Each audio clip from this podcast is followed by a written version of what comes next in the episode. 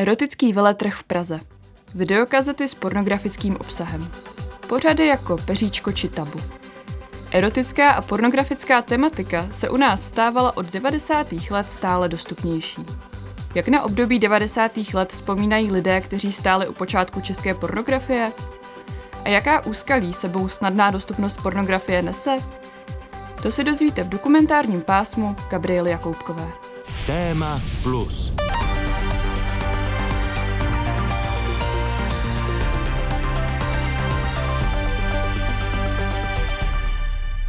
Pornografie už pomalu přestává být tabu. Mezi mladými lidmi se šíří názor, že na porno se přeci dívá skoro každý. Díky internetu navíc k dohledání pornografického obsahu stačí pouhých pár kliknutí. To sebou nese i mnohá úskalí, o kterých si myslím, že tabu stále jsou. Mě samotnou při natáčení tohoto dokumentárního pásma překvapilo, jak rozšířené jsou problémy související třeba s takovým nadměrným sledováním pornografie a kam až mohou zajít. Ještě předtím, než se ponoříme hlouběji do této problematiky, si poslechneme vyprávění těch, kteří stáli u počátku české pornografie v devadesátých letech. Tedy v letech, kdy se erotická videa nešířila na internetu, ale na videokazetách a později na D V D. Hned v úvodu téma plus promluví významná osobnost erotického průmyslu Oldřich Wittmann. Tak já vzpomínám na boom devadesátých let tím, že jsme v roce devadesát čtyři udělali první erotický veletrh v Praze, což byl v Pražském paláci kultury, kde se podařilo přivést dokonce i největší světové hvězdy, který jsme znali z těch videokazet. A tenkrát se stály šílený fronty na lístky prostě a veřejnost měla obrovský zájem o to. V těch devadesátkách až k tomu roku dva tisíce se ten biznis, já třeba můžu srovnat i s té Americe, se srovnal opravdu na úroveň skoro Hollywoodu, že když bylo někdo herečka, jako byla, já nevím, česká slavná Sylvia Saint nebo Jenna Jameson americká, tak to byly prostě normálně herečky, slavné herečky a ty lidi je tak brali. To byly prostě pro ně star, něco jako je třeba pro nás normální film branži třeba Meryl Streepová, to byly prostě hvězdy a byly tak, jako by, tak se lidi k ním chovali. Nikdo na ně pohvězdoval, nikdo nebyl pohoršený, že erotiku naopak. Ty ženský prostě se jim postarali o ty krásné chvíle, příjemný a lidi se k ním chovali moc hezky, jako nikdo na ně nepohvězdoval, naopak na ulicích nás zastavovali, chtěli podpis a prostě bylo to úžasný, no. V těch devadesátkách frčeli většinou velkorozpočtové filmy, no, bylo to taky třeba umění, ale bylo to něco mezi artem a mezi, ale bylo takový jako hodně umělecký, to znamená, že fakt takový kult krásy ženy, prostě hezkýho těla a ten sex tam byl prostě třeba opravdu sekundární, to znamená, že z celého pornáče filmu, řeknu slangově, tak z celého filmu tam bylo sex třeba patnáct dvacet minut. Z mýho pohledu a z mýho pocitu to bylo, byla to filmažina, byla to klasická filmažina, opravdu, kde velký štáby třicet lidí, prostě profesionální světla, profesionální kameramani, režisér, scenárista a byl to normálně filmový štáb, jenom prostě místo toho, že tam ty lidi hráli, tak občas tam měli sex a on i ten sex v těchto těch prvních nebo velkých filmech, co já jsem zažil, co se točili tady v Česku, tak ten sex taky měl až tu druhotnou funkci, že tam byl příběh, tam byly dialogy, takže se točil vlastně film, který měl navíc tu erotiku. No. Jako já si pamatuju, že třeba k některým filmům se to kreslily i storyboardy, což se dneska dělá k hollywoodským filmům, ale k erotickým se to nedělá, nebo nedělalo často, ale zažil jsem to. Existovali opravdu lidi scénáristi, kteří přišli s nápadama, většinou spoustu těch scénářů napsal i samotný ten pan režisér třeba, který na to makal a byla to fakt filmažina, bylo to úplně jiný. To umění je o tom opravdu ty lidi prostě vzrušit a využít jejich fantazii, to znamená, že není to jenom o to plácání maso o maso, jak se říká tělo o tělo, ale je to o tom navnadit ty lidi, tam proto se točily fetiš věci třeba, kdy holky měly nádherný korzety, nádherný účesy a měl ten šmrnc, kdy ten chlap nepotřeboval ani vidět ten sex, ale viděl jen tu krásnou ženskou, která ho prostě navnadila. A to bylo to kouzlo, to bylo to kouzlo té erotiky, toho vzrušení. Ten biznis byl poměrně omezená skupina lidí. Tady v Česku třeba to byla jedna ta firma, třeba Bohem, a pak byly nějaký menší firmy, které si v zásadě nekonkurovaly, protože každý měl svý nějaký obchodní záměry a cíle, každý si měl případně nějakýho partnera v zahraničí, s kterým spolupracoval nebo pro kterýho dělali přímo ty projekty, ty filmy. Takže ta konkurence nebyla veliká, většinou to byla taková jedna rodina lidí, kde se všichni znali, kde se všichni respektovali a i když každý dělal pro něco jiného, tak nebyla žádná válečná nevraživost nebo něco mezi těma lidma, což bylo něco mimořádného v těch devadesátkách. No. Spolupráce s Larry Flyntem byla prostě pro mě asi jako vrchol biznisu. Toho člověka jsem strašně uznával, nejen to, že bojoval za ty práva, prostě, ale za tu volnost, ale on byl prostě úžasný biznismen, ten člověk. Jako to setkání s ním asi byl jako opravdu zážitek. A pak, když jsem jako dělala pro jeho lidi jako management, jako viceprezident, tyhle, že jsem s ním nebyl v denním kontaktu, tak to byl zážitek. Já jsem pro spoustu amerických věcí, dělali jsme pro firmu Private, která byla jedna z největších, nejrozšířenějších, nejslavnějších na světě. Co se týče herců, tak strašně rád jsem měl slavnou americkou Jennu Jameson, protože tu jsem zažil, když úplně začínala, byla úplně neznámá holka, bývalá holka, která tancovala u tyče v Las Vegas a z který se prostě vybudovala potom v průběhu těch let vlastně opravdu největší hvězda Ameriky. A jsem bojoval jednu věc, že vždycky, když ty lidi s náma dělali, nebo se mnou dělali, nebo prostě s tím na mým okolím, tak to byly lidi, holky většinou, kteří se měli, měli rozhodnout. A opravdu buď dělali erotiku, a když třeba do toho míchali nějaký eskort nebo nějaký drogy, tak si s náma nedělali. Oldřich Wittmann se nejenom přímo podílel na natáčení erotických videí. Ještě donedávna provozoval také kamenný obchod s erotickými D V D. Dokonce mi jedno daroval. Je na něm film natočený v roce devatenáct set devadesát sedm Zazel vůně milování. Pro představu, o čem se v devadesátých letech točilo, vám přečtu jeho anotaci. Když je světoznámá umělkyně Zazel požádána, aby vytvořila ten nejzrušivější parfém všech dob, který kdy byl vytvořen, její kreativní mysl se ponoří do erotických fantazií, které jí pomohou najít tu jedinečnou vůni. Její nádherné malby a kresby náhle ožívají a zvou nás do intimního světa umělecké představivosti. Intenzivní barvy, exotické květiny a náhodné vůně inspirují její nápady. Nechte se inspirovat také. Tolik anotace.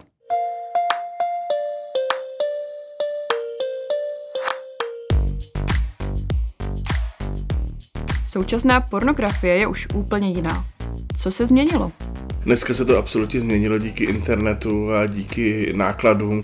Vlastně ten trh jako takový se změnil, protože koncept devadesátých let byl založený na prodeji filmů na nosičích. To znamená, že se prodávaly práva na videokazety, na DVDčka začínající tenkrát a prodávaly se práva různě po světě, po všech zemích individuálně, plus nějaký erotický kabelový televize a hotelové sítě. A celý tenhle ten systém se vlastně tím, že ty nosiče se jako zlikvidovali, skončily videokazety, jako skončily vlastně v dnešní době i DVDčka, nebo jsou minimálně, takže vlastně se to všechno přesunulo na internet a tím tenhle ten model vlastně spadl jak domeček z karet. Takže dneska už je to na bázi jiný, na bázi internetu, na bázi reklamy, takže je to úplně jinak.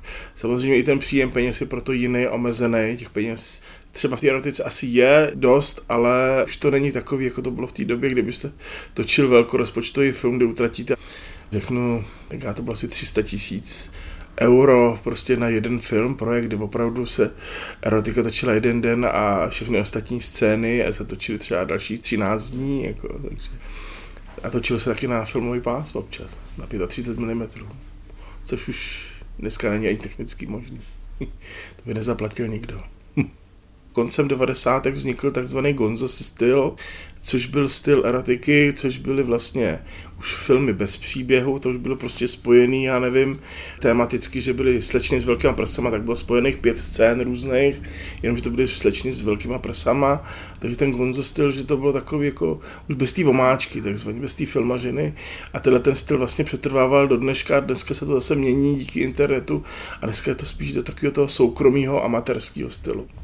A to bylo taky koncem těch devadesátých let dva tisíce, dva tisíce tři, kdy končila éra těch slavných pornostar. To znamená, že už se nebudovaly jména hvězdy a už ten biznis, vlastně to gonzo, brali ty herce a herečky jako spotřební materiál. To znamená, jsi krásná holka, chceš do toho porna, OK, tak prostě nebudem ti budovat kariéru, nebudeš prostě nějaká slavná star, ale prostě použijeme tě tady tyhle firmy pětkrát, u další firmy si seženeš nějaký kšefty a prostě kus masa a pak zase jdou další nový čerstvý maso.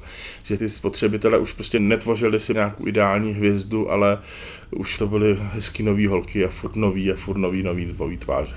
Dneska ten internet je prostě jedna platforma a tam všichni bojují, kdo urve nejvíc těch lidí. To už, to už je jiný. A dneska, když už ta pornografie je vlastně skoro všude zadarmo, a je to prostě dostupný jako rohlík v sámošce, tak už to nemá to svý kouzlo. Nemá to svý kouzlo. A to vlastně říkala kdysi dávno jedna stará pornostar, teda pardon, stará, no, starší dáma, která prostě byla hvězdou od sedmdesátých let v Americe, Nina Hartley si říkala uměleckým jménem a říkala, až jednou to porno ztratí to své tabu, to svoje kouzlo, to tajemná, až se to stane obyčejným, tak to prostě zanikne.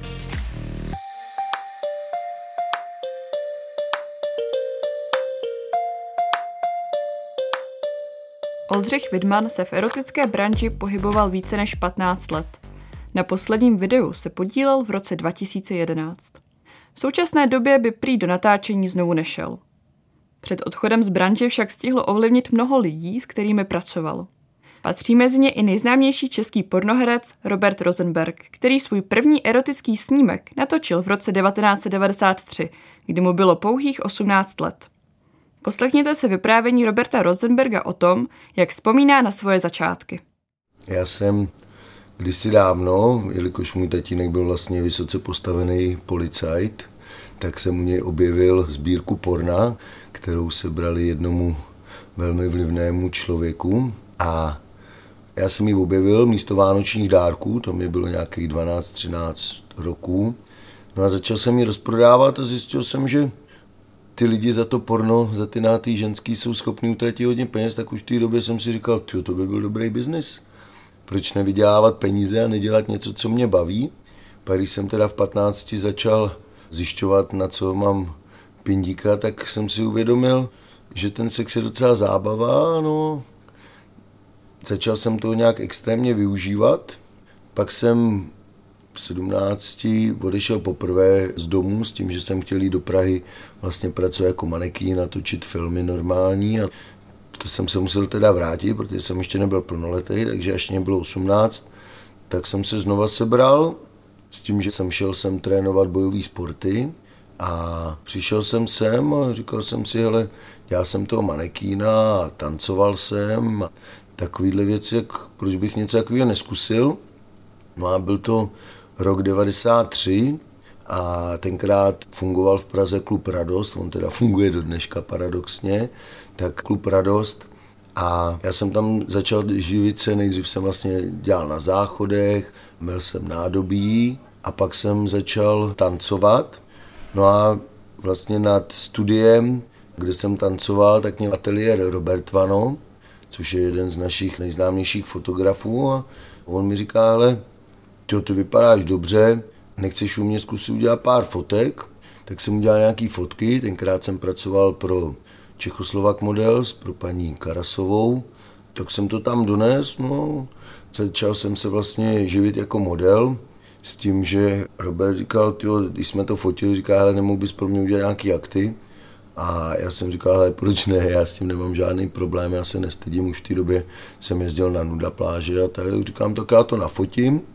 No a teď on mi říkal, nechtěl bys zkusit třeba točit porno, a tak jsem nad tím začal jako fakt jako intenzivně uvažovat.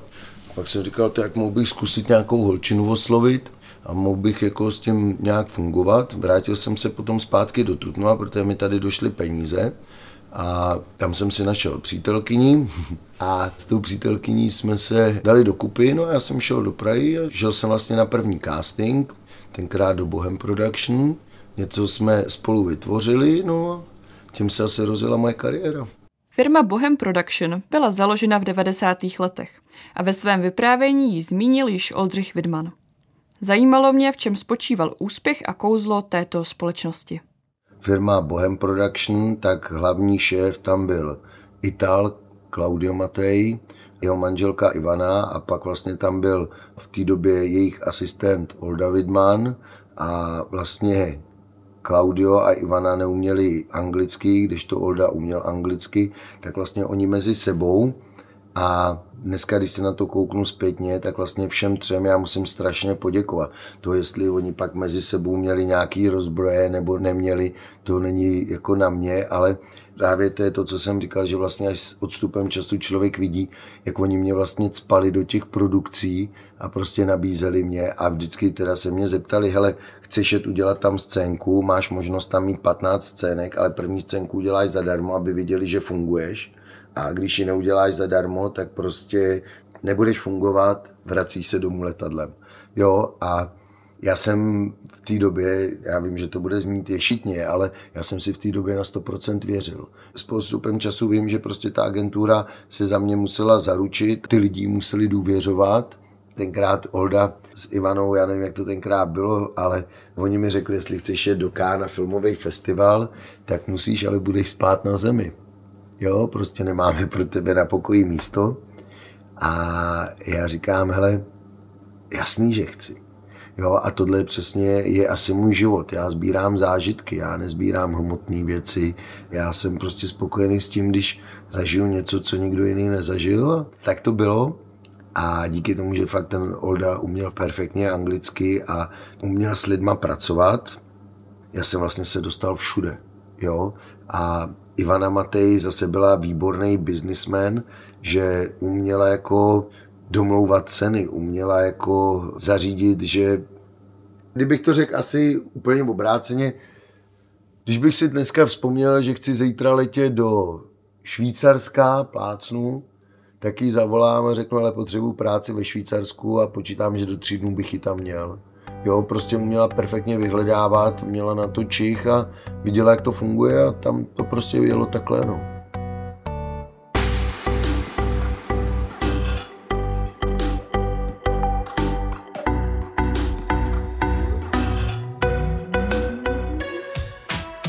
Posloucháme vyprávění nejznámějšího českého pornoherce Roberta Rosenberga. Čím se vlastně jakožto pornoherec, kromě samotného natáčení erotických snímků, proslavil? Díky tomu, že tady nebyly ty peníze takový, tak já jsem ke všemu se snažil čuchnout. A já už jsem říkal, můj tatínek byl u policie a on byl u policie technik. To znamená, uměl výborně fotit, uměl natáčet s kamerou, takže já jsem se naučil fotit, naučil jsem se natáčet s kamerou a to mě vlastně pomohlo k tomu, že jsem uměl vnímat ten objektiv, uměl jsem pracovat s tím, takže jsem dokázal si představit, jaký objektiv na té kameře je a co dokáže snímat a co my tam vidíme a co nevidíme.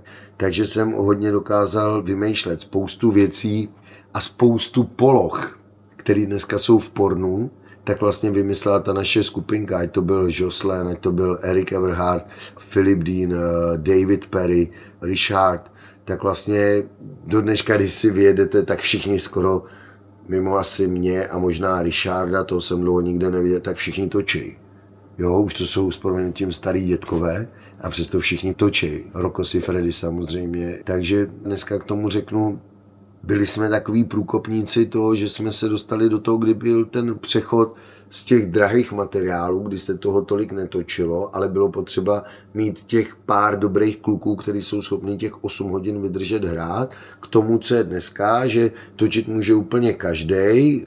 Takže my jsme vlastně asi udávali směr, já vím, že to zní blbě a je to hodně ješitný, ale já jsem vlastně byl první člověk, který chtěl, a já do dneška to prosazuje, porn is serious job, že porn je normální práce. A já jsem byl první, kdo byl v Tabu, já jsem byl první, kdo byl v Peříčku. Já jsem byl vlastně asi první člověk, který vlez do všech médií. Asi proto i jsem se stal v Čechách nejznámější, bohužel taky to bylo největší zlo vůči mý osobě, protože furt mě někdo naháněl, furt se mnou někdo chtěl řešit nějaké problémy, ale nebylo to jenom o tom, bylo to pak i o ostatních pořadech, právě pro rozhlasy jsem jako začal komunikovat, začal jsem vyprávět.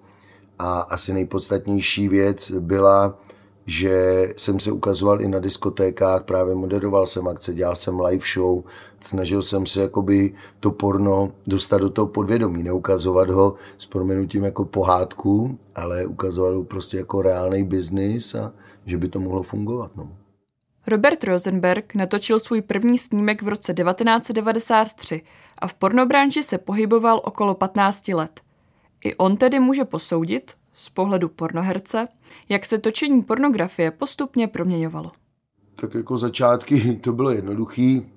Tenhle člověk je asi jeden z mála lidí, shodou okolností, který to ta výjimka potvrzuje pravidlo, s kterým jsem se několikrát potkal i v soukromí. Jmenuje se Mirek Midler a byl to osvětlovač z Barandova, natáčel strašně moc známých seriálů, pak přišel k pornu tenkrát, když jsme začínali, tak vlastně muselo být podobné vybavení, jako je na normální scény. To znamená redlighty, to jsou takový světla, tak těhle z těch světel on tahal patnáct. To znamená pět takových kufrů, který na dílku měl dva metry, na šířku skoro padesát centimetrů, v tom byly ty světla poskládaný. Dneska člověk přijde, zapojí jednoletkový světlo, který má pět krát pět centimetrů a vydá to úplně stejné světlo a funguje to úplně stejně. Takže osvětlení, strašná změna, prostě dřív se vozily dodávky prostě světel, dneska už to tak není. Co se týče kamery, dřív kamera vážila čtyřicet pět kilo a musela se nosit na rameni a prostě byla ohromná. Na velký kazety, tenkrát vlastně betakami a D V kami, to byly kazety, která dneska je vlastně větší než celá kamera, která se používá. Samozřejmě, jak je tam nová doba, všechno jde dopředu, všechno jinak funguje a ta technika je daleko dneska vyspělejší, daleko přesnější. Dneska už ani člověk vlastně nepotřebuje kameru, už se dá točit na foťáky a jelikož moje žena vlastně je fotografka, tak teď zrovna jsme byli na jednom semináři, kde se učila fotit vlastně s bezzrcadlovým foťákem a dělat z toho videa. A najednou já jsem právě porovnával s tím, jak jsme točili my ještě na malý mini D V a tak. A jak jsem říkal, ten foťák dělá vlastně daleko hezčí obraz, daleko čistší linky. Už se to nedá s tímhle s tím srovnávat. Prostě ta technika je někde jinde. Jo. Asi ve všem, jako to je stejný, musíme si uvědomovat rok devadesát tři a dnešek, tak vemte si, jaký se tenkrát vyráběly auta, jaký se vyrábějí dneska auta. Jo. Tenkrát ještě ani nevěděli, co to je palubní počítač. Ten pokrok šel ve všem a myslím si, že na jednu stranu to bylo super, na druhou stranu to právě tomu pornu strašně ublížilo. Jo, já jsem byl vlastně první Čech, který naimplementoval porno do mobilních telefonů. Tenkrát to bylo na zakázku pro firmu Sony Ericsson, nebo respektive tenkrát to byl ještě Ericsson, když vydala první mobil, jako její hrozně ošklivej, na kterým se dali přehrávat videa.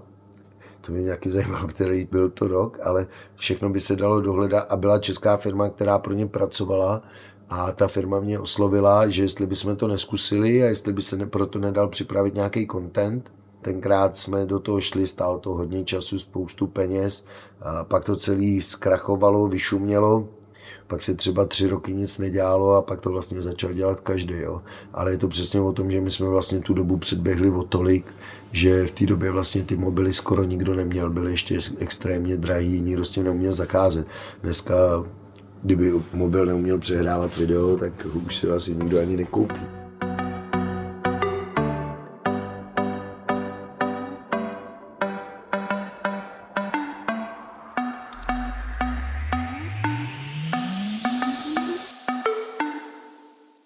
Když jsem začal dělat porno, první věc, točilo se na filmový kotouče, potom teda na profesionální kazety, to byly D V kami a ten materiál byl strašně drahý. Takže ta scénka trvala běžně šest až osm hodin. Potom to zpracování bylo další, prostě s tím strašná práce a tak. A já jsem do svých dvacet osm let neskusil žádnou drogu. Nekouřil, nepil a to jsem bydlel ve skvotu s peťákama, tak nikdy jsem tohle to nedělal. Nikdy jsem neskoušel žádný podpůrný věci, žádný anabolický steroidy, prostě nic, byl jsem úplně čistý jak obrázek a dokázal jsem fungovat na svém mozku sex osm deset hodin. Dneska, jak si všichni všechno snaží usnadnit, tak to, že strašně moc lidí teda v tom biznisu bere drogy, což já jsem si párkrát taky, když jsem byl starší, vyzkoušel, neříkám, že ne, nejsem svatý a uh, nebudu jako to nějak rozvádět, ale vyzkoušel jsem si to, ale zjistil jsem, že prostě je to to nejhorší, co může být, protože když nemá člověk úplně čistou hlavu, nemůže s tím pracovat. Dneska už ty lidi sami sebe chtějí obelhat, sami sebe chtějí prostě říct, že to je takhle super a fungujou a vlastně pomáhají si nějakýma podpůrnýma látkama a vesměs to špatně dopadá. Když jsme u těch statistik, těch harvardských univerzit, tak bohužel málo který pornoherec se dožije stáří, většina spáchá sebevraždu. Nevím, jestli třeba tohle téma tam i Olda nakousnul, tak těch lidí tady v Čechách bylo strašně moc. Byli mezi nimi i mý kamarádi a kdyby mi někdo den předtím řekl, že ten člověk spáchá sebevraždu, tak prostě tomu neuvěřím. Jo, prostě nepřišel mi, že by byl nějak úplně mentálně mimo, ale prostě ten zkrat tam přišel, bylo to. Kdo si myslí, že je to legrace, tak je úplně mimo. No. Jinak podle Harvardské univerzity bylo, že nejtěžší zaměstnání na planetě v té době, dneska už to asi tak nebude, protože existují už pomocné léky, ale v té době byl první byl dirigent orchestru na čtyřicet lidí a druhý byl pornoherec. Takže máme ověřený, že opravdu to patřilo k těm nejtěžším zaměstnáním. Dneska už ty lidi chodí ještě dál, že si do toho píchají do přirození injekce, aby jim stál a takovýhle věci. Mně už to přijde jako huntování sebe sama pro nic. Ale jako já vždycky říkám, když to ten člověk chce dělat, ať si to dělá. Má svobodnou vůli. Pokrok technologií jde skutečně velmi rychle dopředu. Přesto jsou mezi sledujícími pornofilmů stále čím dál tím oblíbenější amatérské snímky, které jsou točeny na mobilní telefon. Proč letí amatérský porno? Protože ty lidi to dělají s láskou. To je podstata. Potom se radši podívám na to porno, který nemá takovou kvalitu, ale uvidím lidi, který to baví. Nemluvím o tom, že i spousta pornoherců ze světa vlastně točí tyhle ty věci, právě zaprvé zjistili, že jim to vydělává hodně moc peněz na všech těch sociálních platformách a na všech těchto věcech, ale na druhou stranu ve své podstatě dělají sex, kde se nemusí tolik spoléhat na to, aby to bylo dobře nasvícený, aby to dobře vypadalo, jestli ta holka bude mít rozmazaný oči, jestli bude mít dobře ostříhaný nechty, protože právě to jsou věci, které uh, ty lidi sledujou. Takový odskočím. Když jsem začal dělat první casting a prodal jsem to do Ameriky a bylo to hodně úspěšný, tak to bylo vtipný, protože uh, mě z Ameriky posílali uh, dotazy diváků, uh, na které oni nedokázali odpovědět. A takový jako jeden z nejčastějších dotazů byl třeba odkud je ta sedací souprava. Jo, že vlastně ty lidi to porno znali, oni ho milovali, ale zeptali se odkud je ta sedací souprava. Jo, a nebo se nás zeptali, jestli na tom okně jsou nějaký šmouhy od bláta, nebo jestli mají blbě špinavý monitor. Jo. Prostě úplně jako zarážející věci, které jako v uvozovkách řeknu, člověk, který kouká na porno, by ho neměli zajímat, ale prostě ty lidi byli hrozně všímaví a bylo to neuvěřitelné. To je taky proč dneska i v normální kinematografii ty filmy se dotahují čím dál víc dokonalosti a snaží se nevynechat nic, protože ty lidi jsou všímaví, jo? Jako když třeba na Divokém západě a vzadu se objeví sloupy s vysokým vedením, jo? A takovýhle věci. Prostě jo, jsou lidi, kteří se na to přímo zaměřují, tak v tom pornu to bylo něco podobného.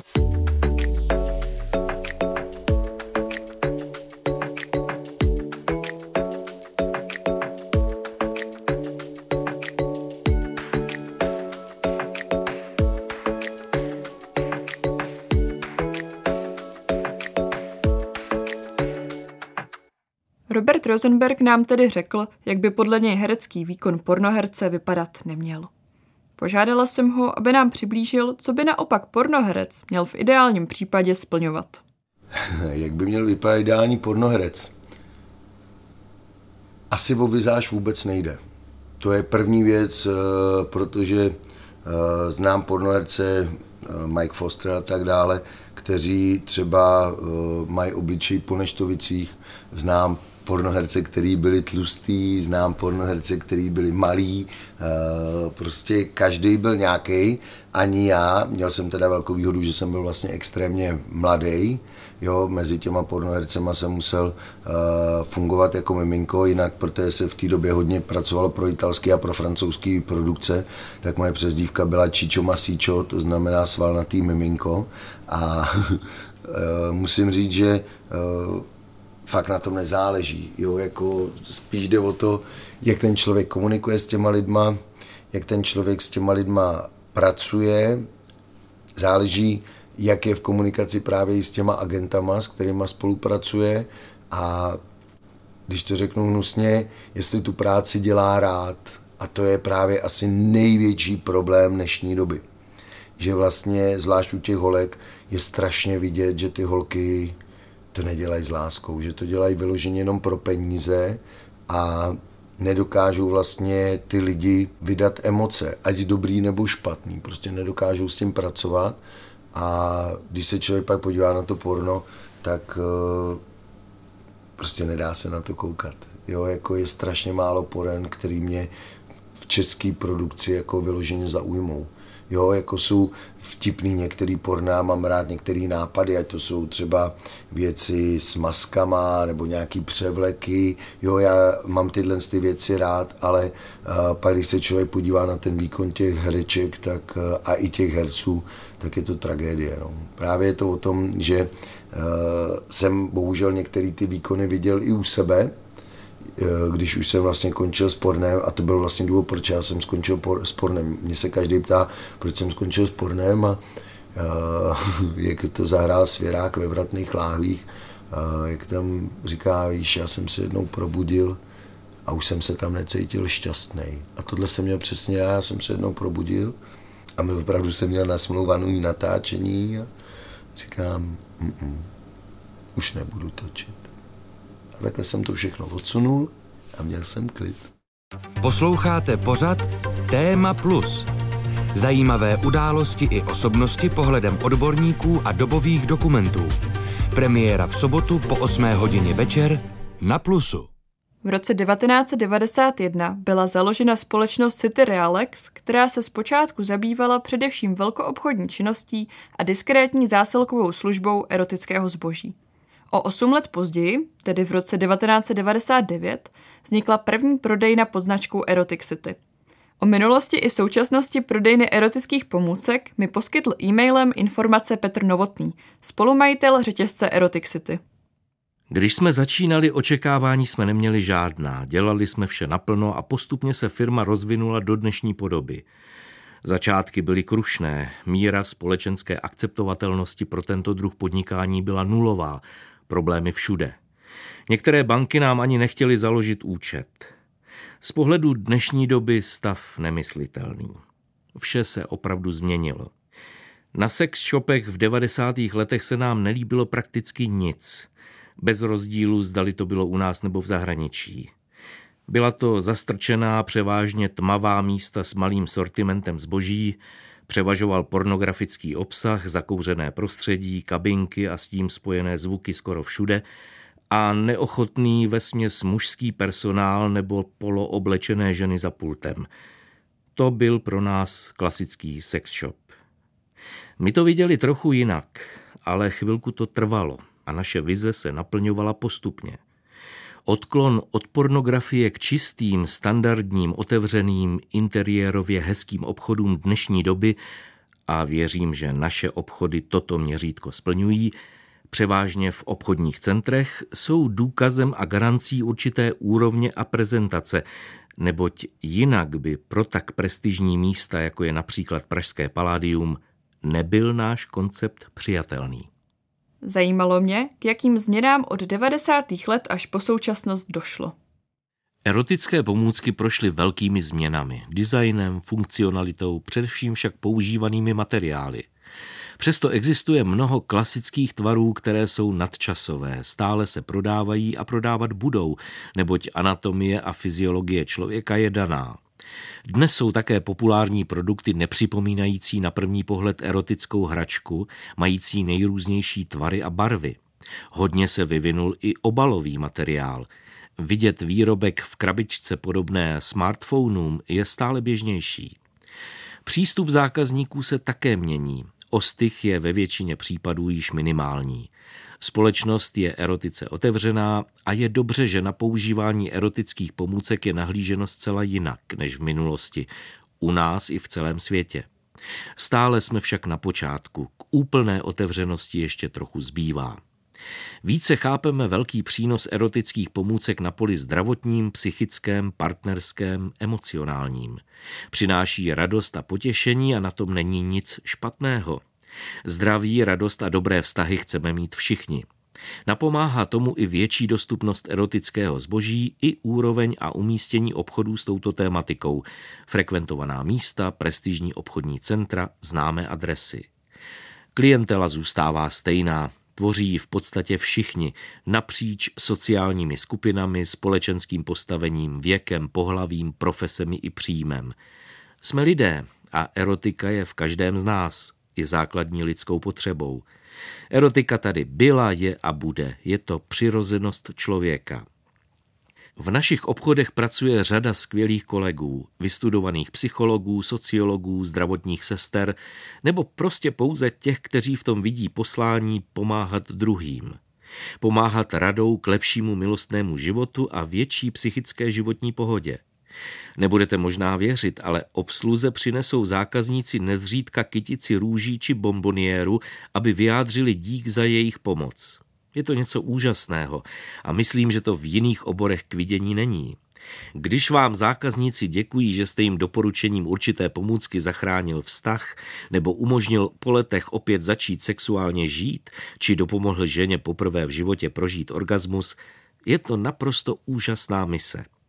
Jsme rádi, že to tak stále větší procento našich kolegů vnímá. Stále přicházejí další a roste tak spokojenost na obou stranách, u našich prodejních asistentek i u zákazníků.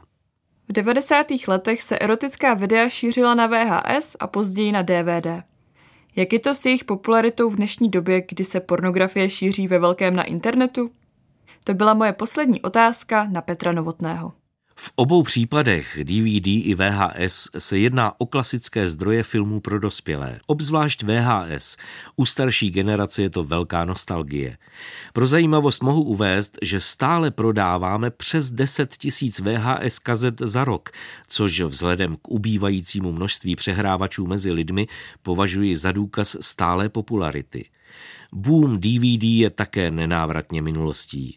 V dobách největší slávy obou médií se prodávaly opravdu všechny žánry. Ze známých hvězd pak česká rodačka Dolly Buster, angličanka Sarah Young s firem Magma Private. Jsou to dodnes pojmy. Je to historie. Vždyť jsme začínali počátkem devadesátých let. Přesto se člověku stále vybavují tehdejší tituly a jejich názvy.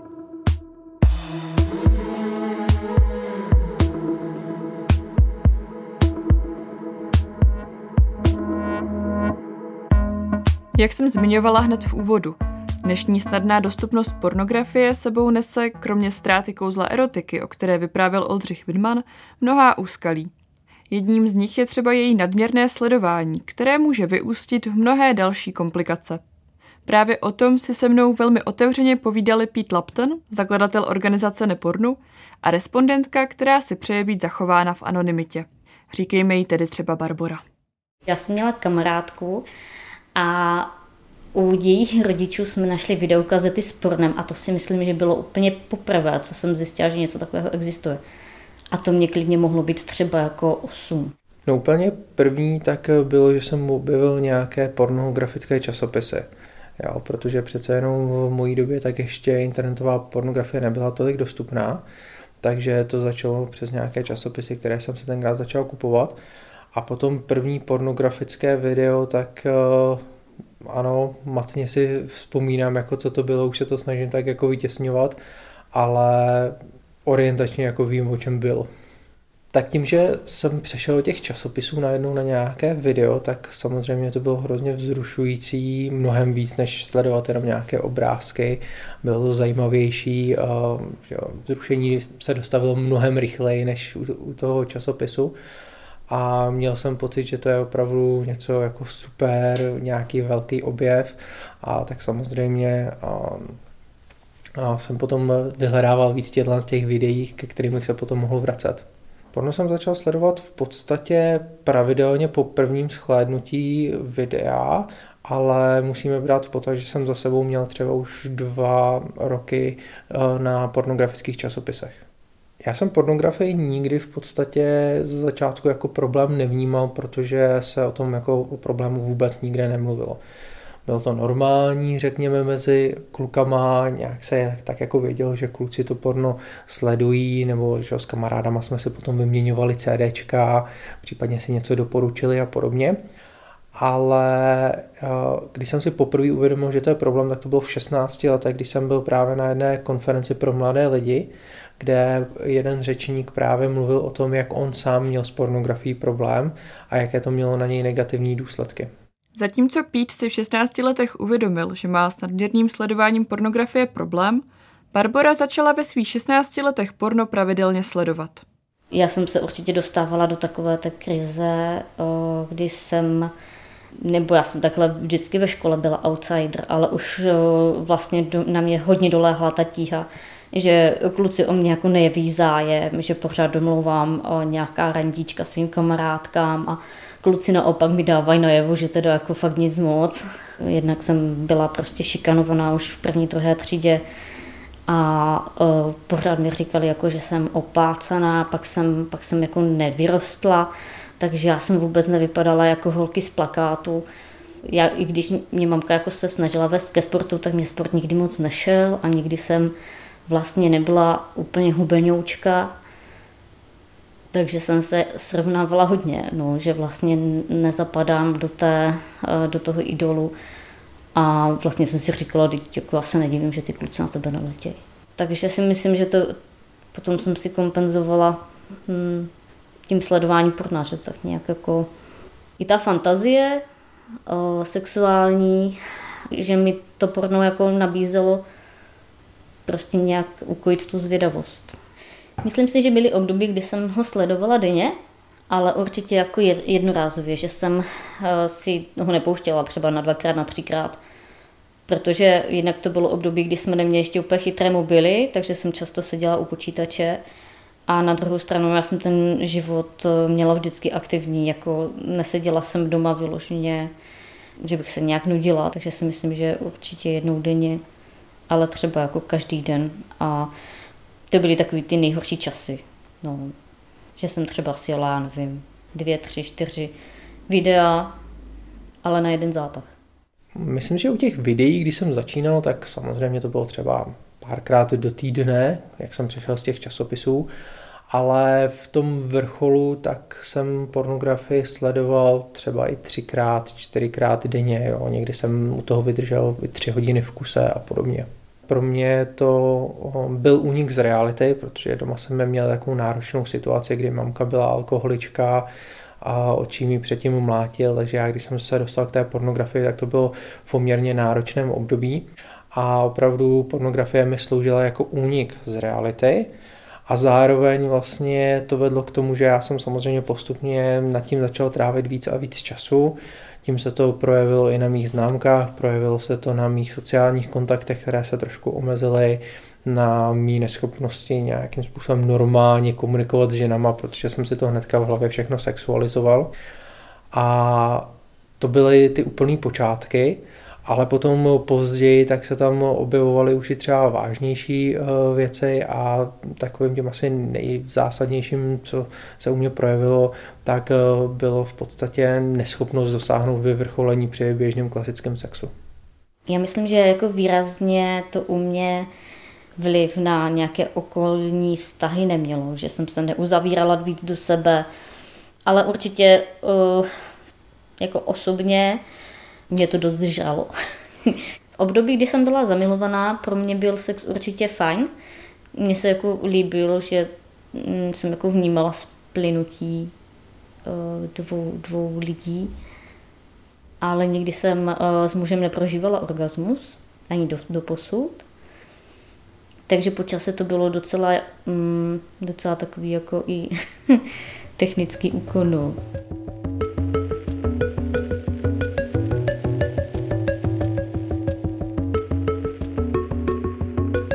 Mě vnímám, že jsem začal sledovat postupně tvrdší a tvrdší porno, ale ten nástup byl pozvolnější právě tím, že se teprve otevírala internetová pornografie, to znamená za začátku bylo dostupné hlavně nějaké soft porno nebo prostě klasické porno, jako muž s ženou a podobně. A teda postupně, že jo, začalo přicházet i jiné žánry, nějaké hardcore porno, lesbické porno a, a nějaké další tvrdší věci, kdy člověk opravdu vyhledával už něco, co ho zrušovalo jako víc, že si vyhledával nějaké extrémnější věci, třeba i v tom, na jakých místech je ten sex provozovaný, jo, s kolika lidma je to provozovaný, a ta znamená skupinový sex potom, a mohlo to by, opravdu to postupně eskalovalo s tím, že se to dostalo potom do fáze, kdy já jsem si uvědomoval, že to není dobré, to znamená snažil jsem se to omezovat, a tím pádem třeba jsem měl takovou jako taktiku nějakou dobu, když jsem se s ním snažil přestat, že když už jsem se teda k tomu vrátil, že jsem se vracel k nějakým známým videím, abych nehledal právě něco nového. U mě se to úplně nedovinulo do nějakých jako potřeb koukat na nějaké násilí. Já jsem koukala úplně na obyčejný, jako obyčejný v uvozovkách, sex muže a ženy. A pak jsem vyhledávala skupinový sex a pak jsem vyhledávala lesbický sex, což jsem se potom vlastně dozvěděla, že se při závislosti na pornu dost často vstává, že začnete pochybovat o své orientaci, že často se začnete přemýšlet, jestli nejste homosexuální. A to já jsem vlastně taky začala nad tím přemýšlet, ale nikdy se mi nelíbily ženy, jako, že bych s nima vyhledávala vztah.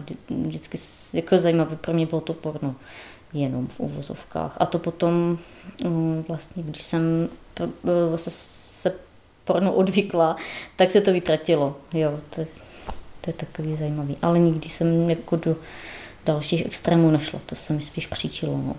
Jak jsem říkal, tak já jsem se dozvěděl, že porno je problém asi v šestnácti letech, a potom jsem s tím zápasil asi dalších deset let s tím, že jsem se to snažil právě řešit sám, že jsem o tom s nikým pořádně nemluvil, že jsem se snažil jednoduše jenom přestat sledovat porno, ale vlastně ničím to nenahrazoval a podobně. Neznal jsem nějaké ty mechaniky, v podstatě nofap, nějaké techniky třeba restartu mozku, které teďka jsou známé, které třeba propagujeme taky, tak jsem tenkrát vůbec neznal. A pro mě největším zlomem bylo před několika lety, když jsem v podstatě dokázal přiznat manželce, že jsem na pornografii závislý. A to pro mě byl takový bod zlomu, kde já jsem si potom právě našel i partičku kluků, kterým jsem mohl být vykazatelný, se kterým jsem o tom mohl mluvit, se kterýma jsem se pravidelně potkával, se kterýma jsem to řešil face to face.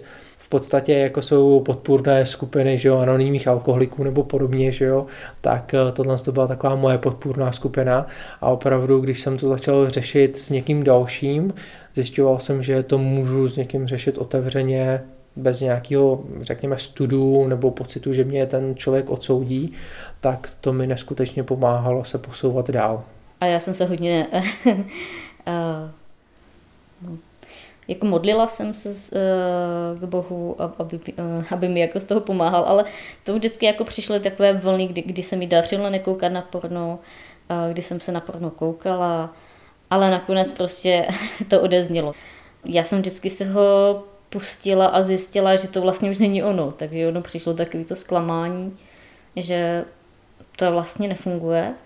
A když jsem potom měla touhu si pustit porno, tak u mě teda zafungovala technika těch pěti vteřin. Do pěti vteřin jdeš dělat něco jiného, anebo prostě se opustíš. To jsem začala u sebe vnímat, prostě, že funguje, a vím, že to funguje, prostě, že, že je to pravidlo, které se i doporučuje. Pokud tě dožene myšlenka pustit si porno, musíš jít dělat něco jiného, musíš si prostě naordinovat mytí nádobí nebo cokoliv. No, a to fungovalo. Já to vnímám jako Damoklův meč, že to tam vždycky jako bude. Jako když prostě, myslím si, že je to i zdravé, když si stop kuřák nebo vylačený alkoholik řekne, já se nebudu pokoušet prostě. Já si, pokud, pokud jako bych měla to sebevědomí, hele, já jsem v pohodě, tak já se bojím, že by mohlo přijít nějaké špatné životní období, které by prostě bylo plné těžkosti, a já bych k tomu mohla sklouznout. A já jsem radši v tom opatrná.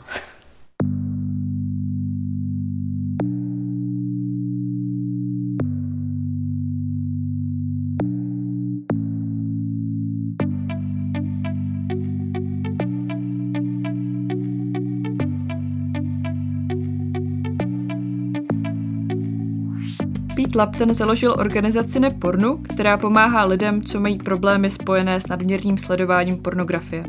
Jací lidé pomoc vyhledávají a s jakými problémy se nejčastěji potýkají? Co se dopadů pornografie týče, tak nejčastěji se mluví samozřejmě o nějakých sociálních fobích, problémech s navazováním vztahu s opačným pohlavím.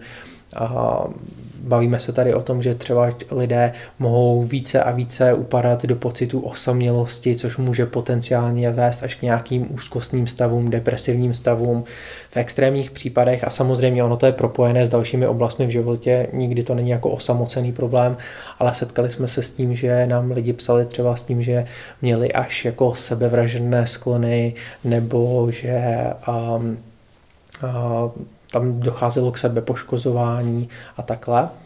No ale velmi častý problém, který potom vnímáme třeba u té mladé generace, a výzkumy to potvrzují, že více a více mužů trpí poruchou erektilní dysfunkce. Co se příběhu klientů týče, se kterými jsem se setkal, tak nejvíc mě asi nezasáhl vysloveně některý, který už máme publikovaný, ale třeba příběh, který já jsem řešil sám a s klientem a vlastně ještě s jednou naší koučkou, která to řešila s manželkou toho klienta. A byl to případ toho, kdy muž téměř v důchodovém věku, a tak jeho manželka mu na tabletu nalezla dětské porno. A, a nebylo to o tom, že on by byl pedofil, nic takového, ale prostě v rámci eskalace se propracoval k dětské pornografii, stáhl si to, chtěl nějak asi zjistit, o čem to všechno je, a nechal to na tom tabletu. No a největší problém bylo zároveň to, že jeho manželka tak se pohybuje, řekněme, v prostředí, abych neodhaloval moc informací, kde se pracuje i s dětmi. A a viděla nějaké postupy, to znamená, ona dokonce udala svého manžela na policii, řešila to policie a té ženě potom byla diagnostikována posttraumatická stresová porucha a, a doteďka se to řeší, a, a protože oni spolu chtějí nějakým způsobem zůstat, nechtějí vysloveně se rozvést, ale zároveň ona tam vůči němu má velmi narušenou jakoby důvěru. A je to velmi jako náročné řešení, takže my jsme je odkazovali na další odborníky, na terapeuty, na, jo, a, a je to pro nás takové velmi jako citlivé téma. A říkám, pro mě to bylo asi, ne, neřekl bych asi šokující, já už jsem asi zvyklý na hodně věcí, bohužel, ale byl to takový jako nejnáročnější případ, který jsme asi zatím řešili. Můj nynější vztah k pornografii bych jednoduše označil slovem negativní nebo velmi záporný a já asi nejsem v tom bodě, kde bych byl schopný říct, že pornografie má nějaké pozitivní dopady na člověka, protože většina, ta většina těch pozitivních dopadů, která se často zmiňuje, ať už odborníky nebo jinými obhájci pornografie, tak si myslím si, že ty pozitiva se dají získat z jiných, mnohem lepších zdrojů, než ze samotné pornografie. A já když vidím, jakým způsobem pornografie ničí, jak říkám, naše zdraví, vztahy a celou naši společnost, tak nedokážu na ní vnímat v podstatě nic pozitivního.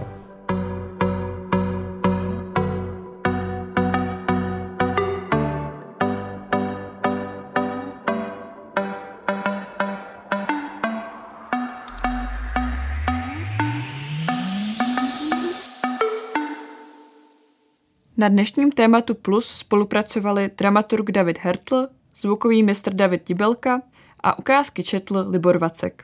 Od mikrofonu se loučí autorka Gabriela Jakoubková.